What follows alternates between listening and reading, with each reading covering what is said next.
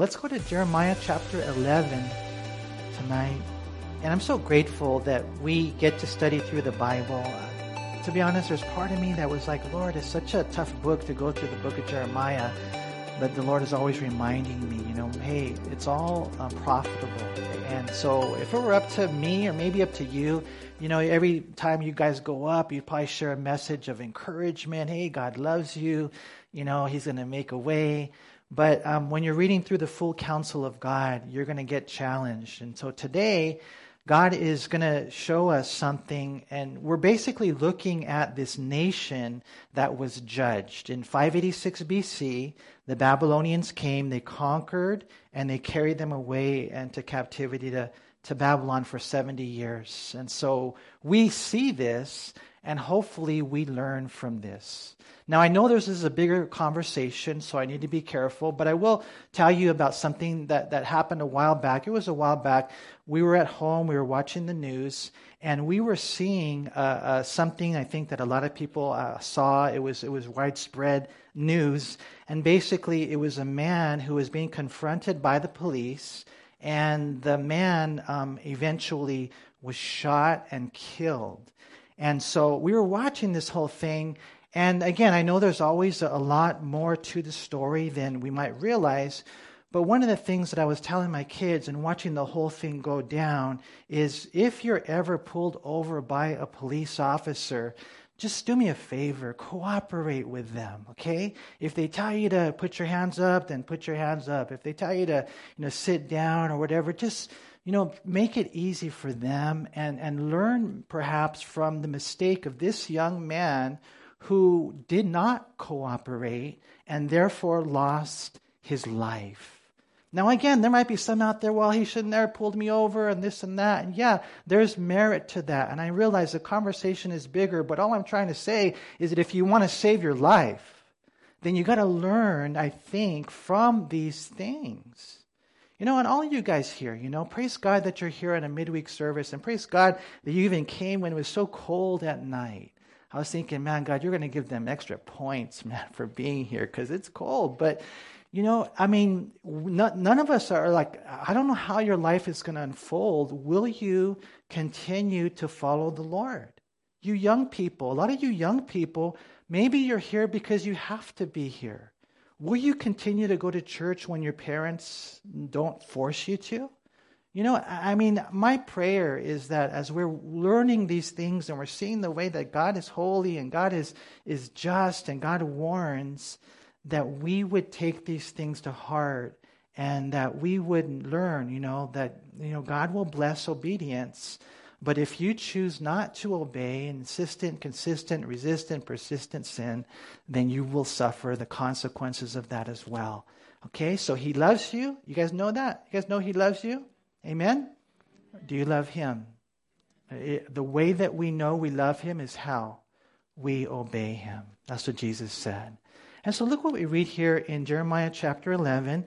And remember, you guys, I'm using the New Living Translation because I'm leaving the 99 and going after the one. There's a couple of young people here. There's a few young people here, and it's a little bit easier for them to understand, okay? So bear with me if you have a New King James. But look at verse 1 of Jeremiah 11. It says, The Lord gave another message to Jeremiah. He said, Remind the people of Judah and Jerusalem about the terms of my covenant. There's that word, covenant with them. You know, we are in a covenant, you guys. I don't know if you realize or not. You got the old covenant of the Old Testament, but now you have a new covenant. Now, a covenant is agreement between you and God, between us and, and Christ. He does what He did for us, but we also have a part to play.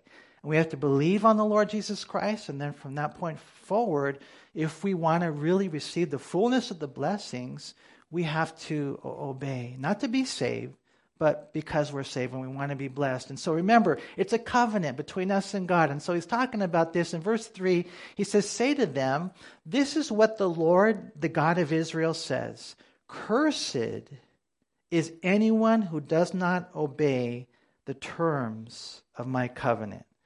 Okay, so there's a warning there. This individual who doesn't want to obey will be cursed. So let me ask you a question. What's the opposite of being cursed? blessed. Anyone here want to get blessed? If you want to get blessed, then just simply obey. That's all you have to do. And so, right here, he says, Cursed is those who don't. Verse 4 For I said to your ancestors when I brought them out of the iron smelting furnace of Egypt, If you obey me and do whatever I command you, then you will be my people, and I will be your God. Verse 5 I said this so I could keep my promise to your ancestors to give you a land flowing with milk and honey, the land you live in today. And then I replied, Amen, Lord, may it be so. You know, Jeremiah here is sharing with them. He's saying, you know, we, uh, you people, Jews, you entered into a covenant. It's over in the book of Exodus. And so let's go there real quick. Exodus chapter 19. You remember God brought them out of Egypt. Right here, he describes it as an iron furnace. And here in Exodus chapter 19, Look what it says in verse 3. It says, And Moses went up to God, and the Lord called to him from the mountain, saying, Thus you shall say to the house of Jacob, and tell the children of Israel, You have seen what I did to the Egyptians, and how I bore you on eagle's wings, and brought you to myself. Now, therefore, if you will indeed obey my voice and keep my covenant, then you shall be a special treasure to me above all people for all the earth is mine, and you shall be to me a kingdom of priests and a holy nation. These are the words which you shall speak to the children of Israel. You know, it's very simple. God says, I saved you. You guys know that He saved us, right? The Jews would always look back to the time that God brought them out of Egypt. Now, you guys know if you read the story that it was such a crazy, amazing, miraculous miracle that the, that the Lord of the universe would defeat the strongest nation on earth, 10 plagues, and set them free. Three million Jews coming out of Egypt. I mean, it's just so amazing. So the Jews have always looked back to that. We always look back to the cross as Christians. We look, the way that we look back to the cross and resurrection, they look back to the redemption from Egypt. And God says, Remember, I brought you out of there so that we can have this relationship. And so here's the, here's the guidelines, here's the word. If you want to be blessed, back in the book of Jeremiah, in this land that's flowing with milk and honey, all you have to do is abide by my word because I know, God says, I know how life works. And so we go back to Jeremiah and this is all the Lord is saying. It's this covenant relationship between two parties. God says, I love you, you're my people, and I want to bless you. I want to bless you. And this is how it's done. Psalm 1 Blessed is the man who walks not in the counsel of the ungodly, nor stands in the path of sinners, nor sits in the seat of the scornful, but his delight is in the law of the Lord, and in his law he meditates day and night. Why does he meditate day and night? Why do you read your Bible? Do you read your Bible? Why do you read your Bible? So that you can learn how to live life, who God is, and what we are to do as his followers. And so the laws were for their own good. So we read in, in Jeremiah chapter 11, verse 6 Then the Lord said, Broadcast this message in the streets of Jerusalem. You guys didn't know how they had radio back then, huh? No, it doesn't say that in New King James, probably. In the New, New Living Translation, it says, Broadcast this message in the streets of Jerusalem. Go from town to town throughout the land and say, Remember the ancient covenant and, and do everything it requires. For I solemnly warned your ancestors when I brought them out of Egypt, obey me. I have repeated this warning over and over to this day Verse 8 But your ancestors did not listen or even pay attention.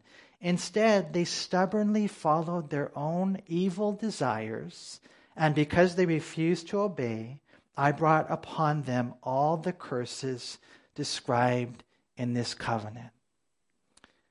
And so, you know, we're, we're in church, you guys, and, you know, I guess for the most part, you know, most of you here are probably thinking, Manny, I love the Lord. I'm not going to go and, and get high and drunk and sleep around and do all the crazy things the world is doing. But you never know. Like, even in here, there's some people that you might get tempted. And what God is just trying to say is that, listen, I, I, I want to bless your life. And so he's warning them. These are the things regarding the covenant. And all I'm asking is if you want to get blessed, that you would live according to the word. And God is saying to Jeremiah, I warned your ancestors. I, I warned them, but they wouldn't listen. As a matter of fact, when you look at the history of Israel, you guys know, right, that in 722 BC, the Assyrians came and they took the northern kingdom away captivity to Assyria. And so they know God had dealt with them, warned them, but they didn't listen. It was now it's going to be think about this you guys 800 years he had warned them. You know, and so here we are again and God is saying they didn't listen. They stubbornly unfortunately did the things that they wanted to do. You know, I was thinking about that passage in Leviticus. Let's turn there real quick, if you would. Leviticus chapter 26.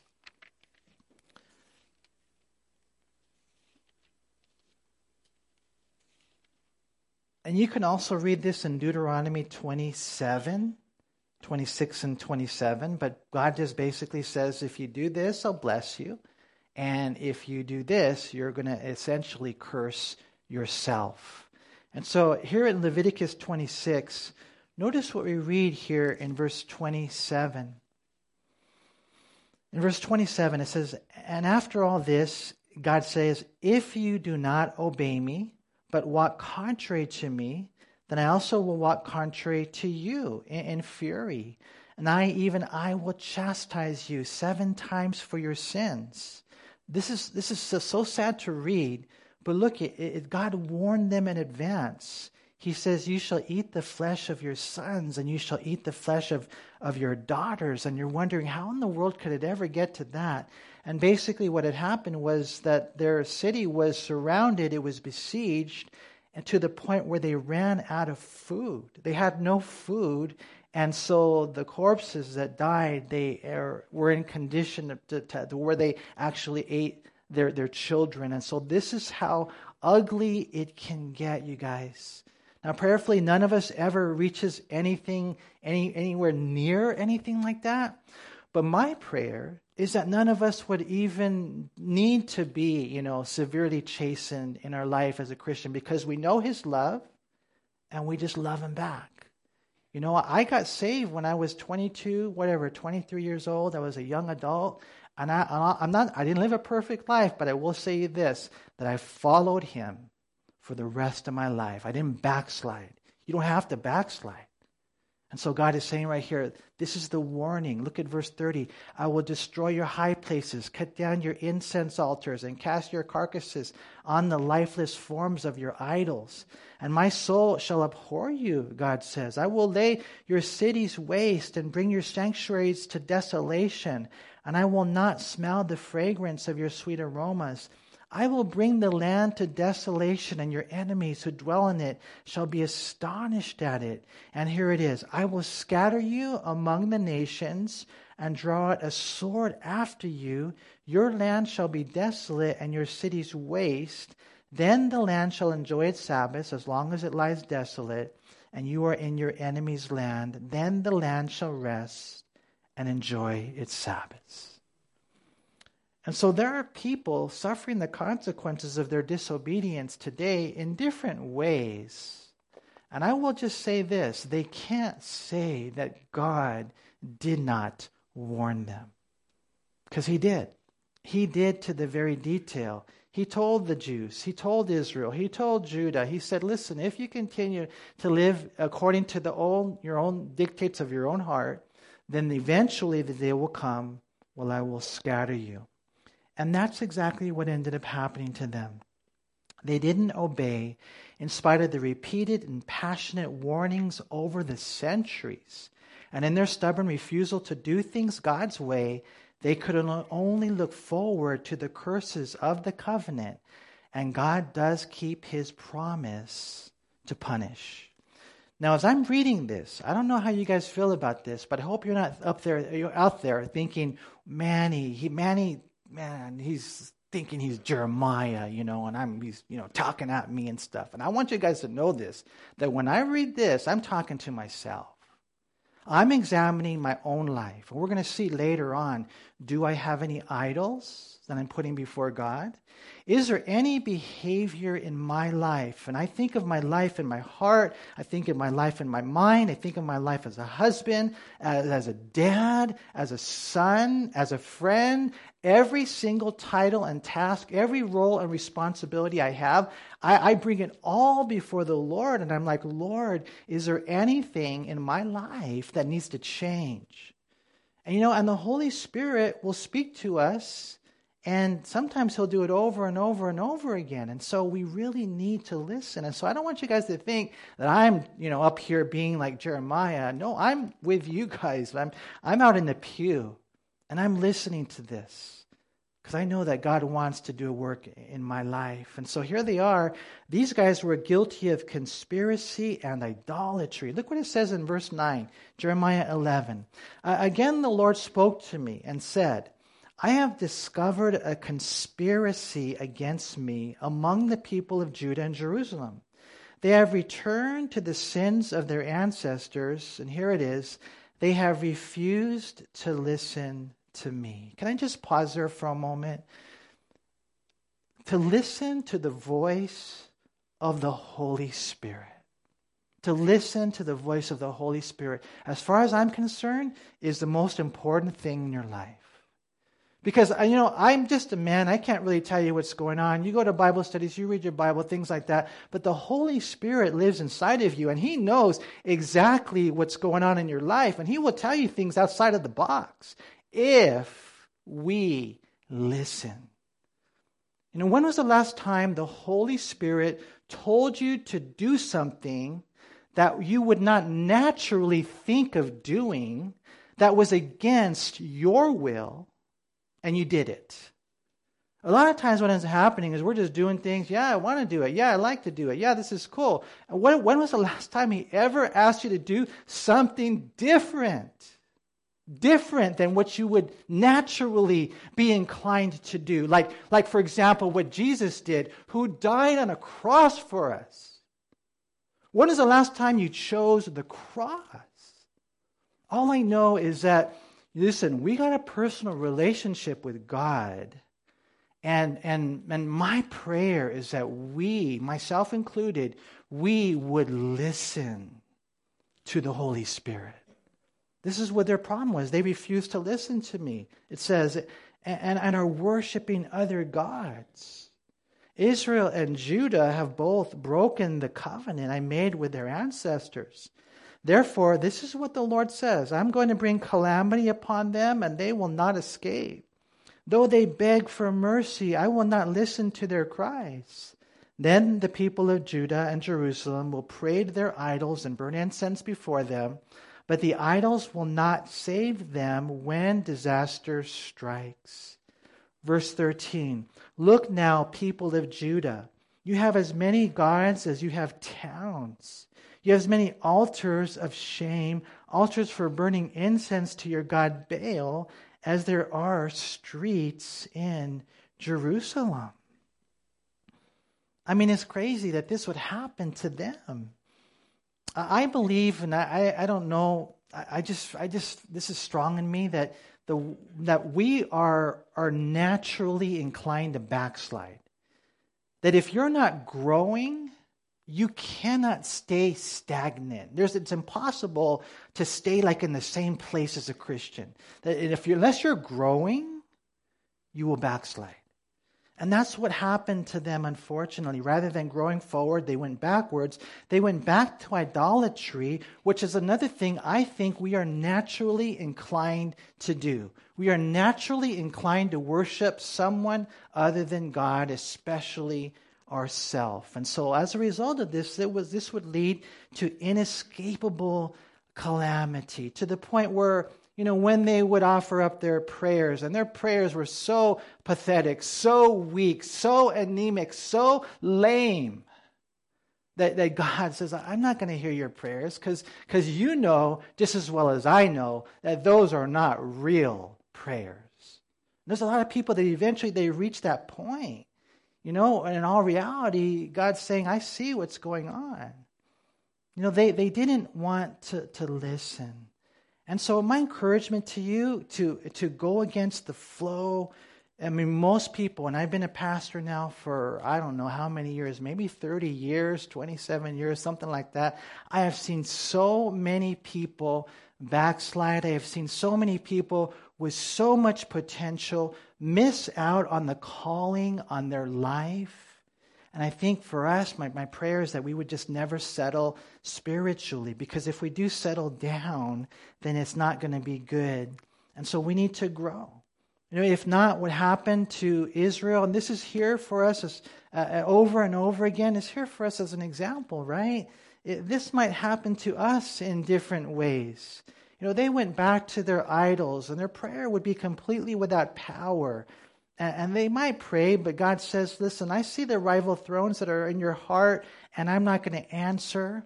I mean, imagine reaching a point where your prayers, God did no longer hear your prayers because of the fact that our hearts got so hard, and that's the way it was. And these days, I mean, there was there was a God for every city, there was an altar for every street.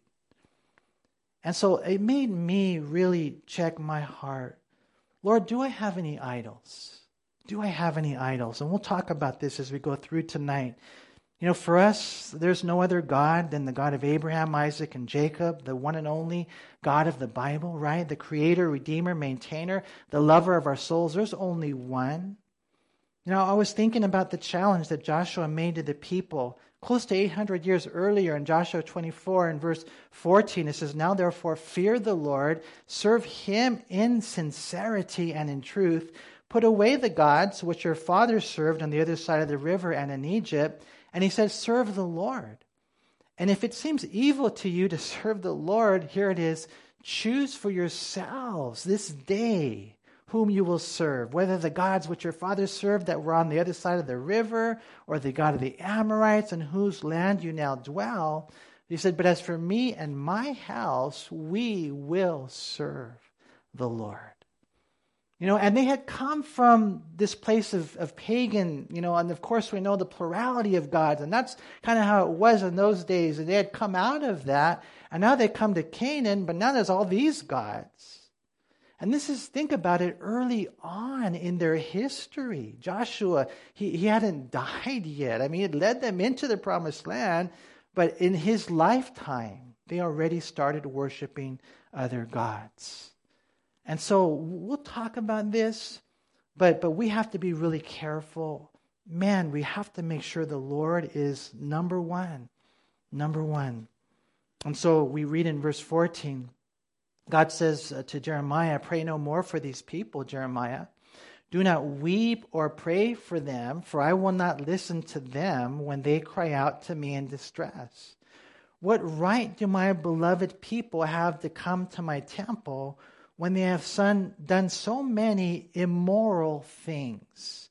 Now, I know the New King James says lewd, but believe it or not, it's not really lewd. It's more immoral. So this is one where the New Living Translation gets it right.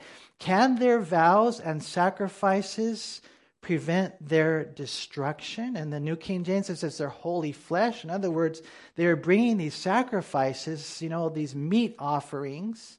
And God says, well, Is that what I'm looking for? Those sacrifices? Can their vows and sacrifices prevent their destruction? They actually rejoice in doing evil. God says, I, the Lord, in verse 16, once called them a thriving olive tree, beautiful to see and full of good fruit. But now I have sent the fury of their enemies to burn them with fire, leaving them charred and broken. I, the Lord of heaven's armies, who planted this olive tree, have ordered it destroyed. For the people of Israel and Judah have done evil, arousing my anger by burning incense to Baal. And, and again, you guys, my prayer is that we would never have to experience anything like this, in part because we're reading about what happened to them. Remember, I always tell you guys that there's, there's a few ways to learn things. The best way to learn something is to read your Bible. Okay, that's the best way to learn something. Uh, another way to learn is from the mistakes of others, right? You can see, oh man, they died or whatever. They they went to jail, they got a divorce. You can learn from their mistakes. And then the third way obviously is to learn from your own mistakes. Prayerfully we do. And some people, however, they never learn. And so we're reading right here, we're reading what happened to them, and we're like, Lord, don't let it happen to me. God tells Jeremiah how they crossed the line, and in one sense, it was too late. Their hearts got too hard. You know, what right did they have, you know, going to the temple when in all reality they did not have a heart for God? At one time, they were right on. And it says right here that God called them a thriving olive tree. A thriving olive tree. Now, you guys know that olive olive oil is good for you. Uh, you guys, did you guys know that if you drink or whatever, I don't know if drink is or eat whatever, a teaspoon of olive oil every day, that you could prevent a heart disease? They say they say it lowers your blood pressure, and it has these uh, you know compounds that offer anti-inflammatory, antioxidant properties, and there's so many things that help us uh, in our our health. And of course, we know that as we're looking at this olive oil in the Old Testament, that olive oil would be pressed and it would be given to the priests, and it would be the it would be what kept the fire burning in the holy place. And so olives eventually became synonymous with prayer, with passionate prayer. And so at one time when God, you know, would look at these people, they were just beautiful. They were like this olive tree, you know, this place not only of olive oil, but also of, of fruitfulness as a vineyard. I once called them a thriving olive tree beautiful to see and full of good fruit, God says. But now they are really, in one sense, only good to be burned. Now, I don't know where you guys are. You know, I, I talk to different people, and it's a trip, man, to see how some people, they do not have like a fear of God. They don't have a healthy fear of God. Now, I don't want you guys to have an unhealthy fear of God. It's not like God is you know, walking behind you and say, okay, if I see you make a mistake, boom, he's going to hit you with a, hand, a pan or something. Not like that, right? Right? He's, he's gracious, he's kind, he's loving. But Manny, you know, thinking of myself, Manny, you know better. You know better. I mean, you have been walking with the Lord for how long? And you read your Bible and you got a congregation that is praying for you. And, and you, you better not go over there, and you better not do that because, you know, and the Lord puts a fear inside of my heart. I wish there was more of that in the church. Not, not an unhealthy fear. God is gracious, God is loving. But sometimes you see people, they, they, they slander, they, they backbite, they, they say things about their other their brothers and their sisters. And it's like, man, don't you believe in God? Don't you believe that God is everywhere and He hears everything? How can you be there, say you love God, and then talk about the, His children behind their back? That's why you can talk to my wife, and she'll tell you, man, for sure, I, I don't practice any of that because I fear God and other things, you know? So, all I'm saying is when we're reading this and we're reading, like one time there was this olive tree with a whole bunch of fruit, and now they're way over here, ready to be burned. I'm like, Lord, instill a healthy fear of you inside my life, inside our life as a church, so that we can be holy, Lord. You know, Jeremiah is there and he's sharing a heavy message. Now, I wish I could talk to each one of you tonight and just ask you, because everybody's different. Everybody's different. Some people are like, yeah, I like the turn or burn messages. Some people are like that, you know. Others are like, man, that guy, he needs to relax, you know. Tell me about God's love. It's kind of funny how different people are, right? All I know is this that when Jeremiah is there standing outside the temple, when Jeremiah is there preaching the message, there are some people that just hated him for that. And they just wanted him dead. And so we read in verse 18. It says, Then, then the Lord told me about the plots my enemies were making against me. I, I was like a lamb being led to the slaughter. I had no idea that they were planning to kill me. Let's destroy this man and all his words, they said. Let's cut him down so his name will be forgotten forever. And so Jeremiah prays, O Lord of heaven's armies, you make righteous judgments and you examine the deepest thoughts and secrets. Let me see your vengeance against them, for I have committed my cause to you. And this is what the Lord says about the men of Anathoth who wanted me dead. They had said, We will kill you if you do not stop prophesying in the Lord's name. And so, this is what the Lord of Heaven's army says about them I will punish them. Their young men will die in battle, and their boys and girls will starve to death. Not one of these plotters from Anathoth will survive, for I will bring disaster upon them when their time, and that, that's interesting, it's, it's going to be their time, when their time of punishment comes. And so they wanted to kill Jeremiah. Uh, Jeremiah said, Man, I didn't even have a clue. These guys wanted to kill me, but the Lord revealed it to him. And it's interesting, the individuals that were leading this whole thing, they were the individuals from Anathoth. Now, have you guys, do you know where Anathoth is? Anathoth is where Jeremiah was from. And so these were his homeboys, man. They wanted to kill him. Some we're going to see later that it may have even been from his family. And so they wanted him dead. And Jeremiah then just prays, Lord, you know, you deal with it. Uh, it was more of an imprecatory prayer. Lord, you get him, right? Uh, and uh, and then the Lord answered and said, I'm going to. As a matter of fact, these guys from Anathoth, they're going to die. Their children are going to suffer. And, and God gives them the whole thing here in verse 23 that they would not survive. And so all I would say is that, you know, there's this one uh, verse in the Bible. It says, um, in return for my love, they are my accusers, but I just give myself to prayer. And that's what we need to do. You know, you might hear about something going on or someone's accusing you of something thing, someone's there's a conspiracy, someone's against you, whatever it is. My encouragement to you is to take it to the Lord and he will deal with them. You know, the Bible says God says vengeance is mine, I will repay, uh, says the Lord. They, they, they, they, they hated the message, they hated the messenger, and all that because of the fact that they had all these idols in their life. And so let me ask you guys a question real quick before we get into the next chapter. Do you have any idols in your life? Do you have any potential idols in your life? Anyone here have a statue at home that you bow down to? Probably not, huh? But does that mean that we are, are, are free from like the concept of idolatry? I, I was thinking about this, and just to kind of be a little transparent, I'm like, okay, Lord, their problem was they were serving the Baals, or they were serving the Ashtoreths, or they had, think about it, a God for every city and an altar at every street. They had all these idols, and they weren't serving you the way that they should.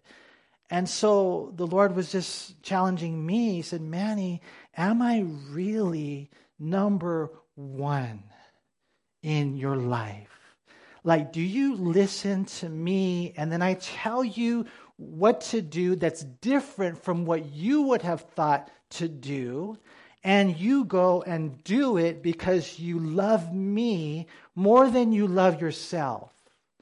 You know, I think that really, I think that the, the, the number one potential idol for all of us is me. Like, uh, they say that self is the, the idol to which all men naturally bow down. If I'm if I'm cold, I put on a jacket. If I'm hot, you know, I put on the air conditioner. If I'm hungry, I feed me. I mean, you name it. I take care of me. And so um, I'm not saying you guys got to be weird and not do anything like that. Don't be like Martin Luther, who wouldn't, you know, wear uh, he wouldn't use a blanket when it got cold. But I'm just saying that we tend to have ourselves first. And so, number one about me, my will. My will. A lot of people, they have a struggle with that. Well, this is what I want, and this is what God wants. Well, I don't care what God wants. I want what I want. Well, then you're, you're idolizing yourself. You're making yourself God. See, when I make myself God, then I got things like my will and my comfort zone and, and my throne and even my phone, if I could just say that, you know, my lust. I want to feast on that girl, on the movies and the way she's dressed and the way she dances. I mean, you name it. My lust, my possessions, my money in which I trust, my family, you know, and a lot of times now we can make them idols. And that's why Abraham said, Hey, the first time we find the word love in the Bible is I want you to go and sacrifice your son, the one that you love. Because let me challenge you, let me test you. Do you really love me more than you love anyone or anything else? It could be my ministry. Sometimes people have struggles when, with social media because they worship themselves. That's why we struggle. I don't look like them, or I don't have as many likes, or whatever it might be. And it all comes back to the worship of self rather than the worship of God. Believe it or not, and I know this might sound a little funny, but Philippians 3:19 says, "My God might be my belly, what I feed myself." all I know is that there's a lot of things, and I was looking at my own life and I was like, Lord, there's so many potential idols in my life, and I just want to come to a place where you're number one. And I wake up in the morning and I get out of bed, and the first thought is you. And then I go and I spend time with you, and then you give me marching orders for the day, and I, march. See, I don't want to be number one. You know, on the heart, every person's heart, there's a throne. Who sits on that throne? Is it God? Because otherwise, we're guilty of idolatry. And I just know it's something that we can all struggle with. That's why John wrote in 1 John 5 21, little children, keep yourselves from idols. Idolatry brought them to the point that Jeremiah's friends and maybe even family from his hometown wanted to kill him. And, and so, with this in mind, look at verse 1 of chapter 12. Jeremiah says, Lord, you always give me justice when I bring a case before you. So let me bring you this complaint. Why are the wicked so prosperous? Why are evil people so happy? Do you ever find yourself looking at other people and complaining to God why aren't, God, why am I not blessed the way that they are? This is what Jeremiah is struggling with right here. You, you have planted them, verse 2, and they have taken root and prospered. Uh, your name is on their lips, but you are far from their hearts. But as for me, Lord, you know my heart. You see me and test my thoughts. Drag these people away like sheep to be butchered. Set them aside to be slaughtered. How long must this land mourn? Even the grass in the field has withered. The wild animals and birds have disappeared because of the evil in the land. For the people have said, The Lord doesn't see what's ahead for us.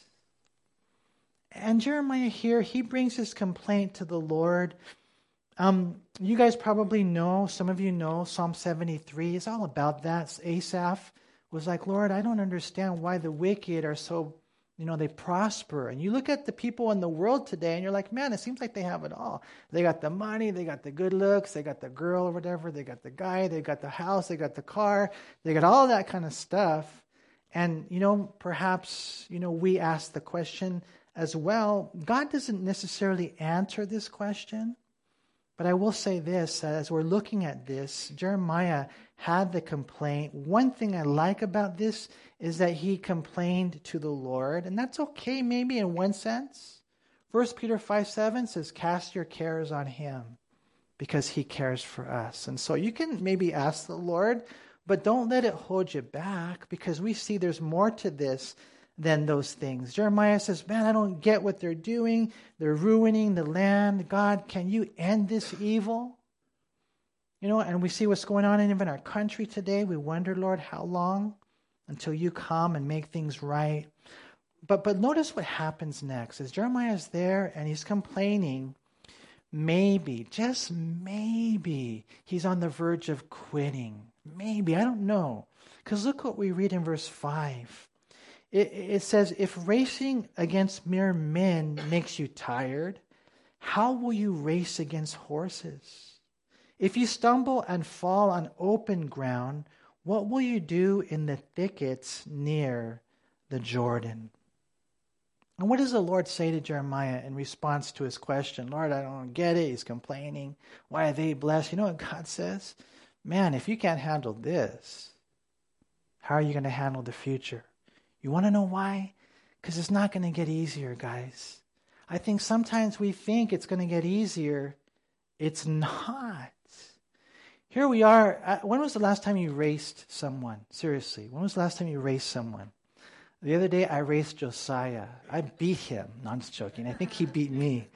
But it was a while back. We are at the movies. Oh, I'll race you. And you know, we're racing and you know, whatever. You go like 50 yards you know, you're dying. Okay, so here we are, we're racing men and we're complaining, we're getting tired. And then the Lord is saying, Well, Jeremiah, if you're tired racing with men, what's going to happen when the cavalry comes? And what the Lord is saying is that these trials are intended to make you stronger, to make you faster. And as we go through these things, what we're going to find is that God is preparing us for the future. I remember even Elijah when he ran in front of the chariot. And so, whatever you do, you guys, I mean, it's okay, share with the Lord whatever's on your heart. But my prayer is that we would not even be anywhere near that place that so many people are that they want to quit. No. And when the horses come, and when I was talking to my wife about this the other day, and we were talking about how um, basically, as you, if you grow, if you grow, then you will only face stronger demons if you grow. It won't get easier. But the cool thing is, it doesn't matter how strong the demon is. Remember, I always tell you guys, um, you know, the devil's no match for God. We're no match for the devil. But 1 John 4 4, greater is he who is in us than he who is in this world, right? But we got to make sure we're doing it God's way. And so, verse 6, it says, Even your brothers, members of your own family, have turned against you. They plot and raise complaints against you. Do not trust them, no matter how pleasantly they speak. Now, this is interesting because as you're going through life, you're definitely going to need that aspect of discernment. And there are people who are for you, and there are people who, deep down in their, in their heart, they would rather see you fail. God says, I'll show you. And, and even sometimes, right here, it's family, it's friends. God says, Listen, I will show you. Don't, don't trust them. Trust the Lord. Verse 7 I have abandoned my people, my special possession. I have surrendered my dearest ones to their enemies. My chosen people have roared at me. Think about this like a lion of the forest so I have treated them with contempt. My chosen people act like speckled vultures, but they themselves are surrounded by vultures. Bring on the wild animals to pick their corpses clean. And again, how many of you here, I'm just curious, when you read your Bible, have you discovered that God is gracious and long suffering? Have you guys discovered that? He is, huh? So, you know, it would be very difficult, I think, to get to that place where these guys are. But just over the years, man, just time and time and time and time and time and time and time, again, they wouldn't listen. And so God had to bring them to this place of which He would judge them. I mean, here they were like vultures, right? God says they're like a, think about it, a lion attacking God. God, that's how they were. But God says they're the ones that are going to be eaten like, you know, animals. And so it's a horrible place. My, my prayer is that we would take these warnings to heart. It's a horrible place to be. Look at the judgment. Verse 10 Many rulers have ravaged my vineyard, trampling down the vines and turning all its beauty into a barren wilderness. They have made it an empty wasteland. I hear its mournful cry. The whole land is desolate and no one even cares. On all the bare hilltops, destroying armies can be seen. The sword of the Lord devours people from one end of the nation to the other. No one will escape. My people have planted wheat, but are harvesting thorns. They have worn themselves out, but it has done them no good.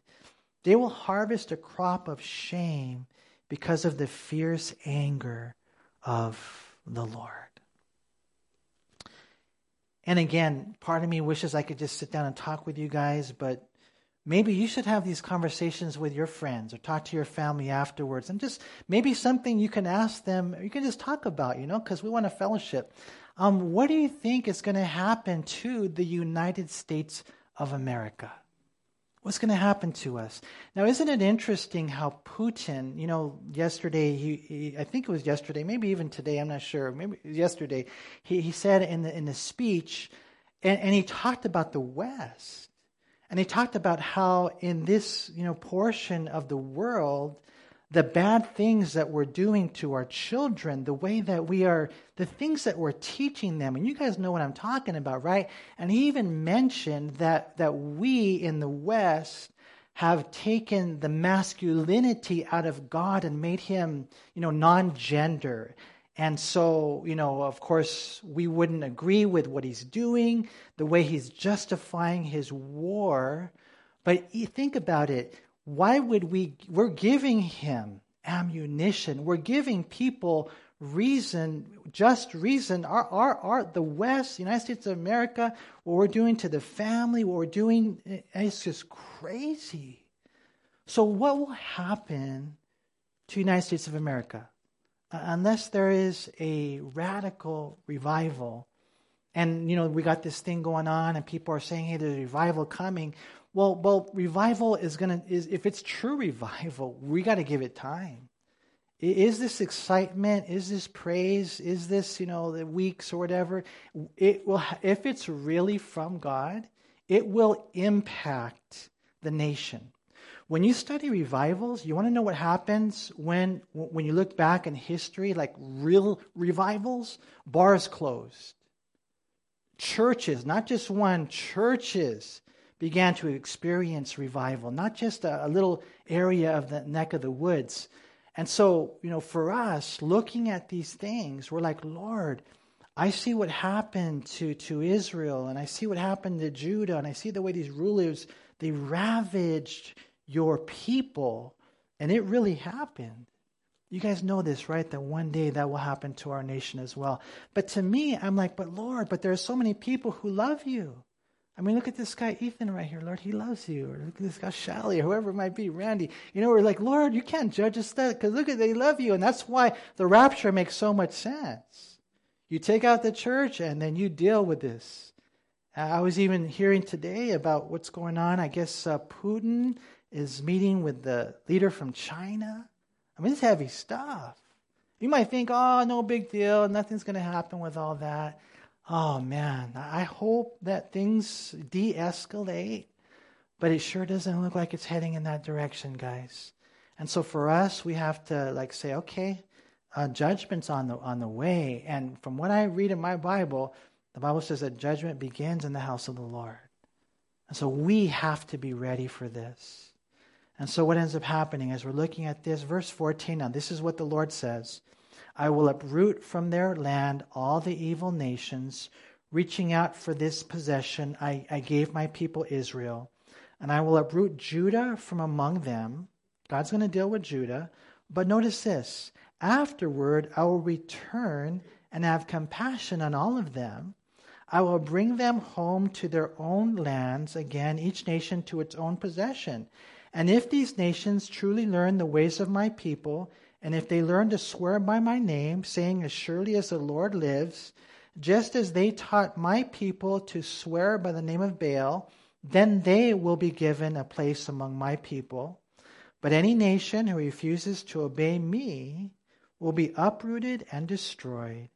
I, the Lord, have spoken. And what, what God is saying here, and it's so cool how even in wrath, he remembers mercy. God says, I'm going to deal with the nations that, you know, judge my people. I use them as an instrument. They got all, you know, haughty. I'm going to deal with them. Israel's going to come back to the land, which they're there now, right, since 1948. And not only that, but one day the day will come when they will teach the rest of the world who the true God is. And it's so cool when you look at history and you look forward to what God is going to do, how God, at the end of the day, this is where He is. He has a heart for the whole wide world. He has a heart for you here tonight. You know, you're struggling, you know, whatever it is that you're going through. Understand that that's God's heart. The Bible said He is not willing, 2 Peter 3 9, that any should perish, but that all should come to the Lord. All should come to repentance. And you want to know what else is so cool? The Bible says that God is for you. Can you guys say that? God is for me. Can you say it like, like you mean it? God is for me. God is not against you. God is not against you. I pray you would know that. And so I pray you would follow him.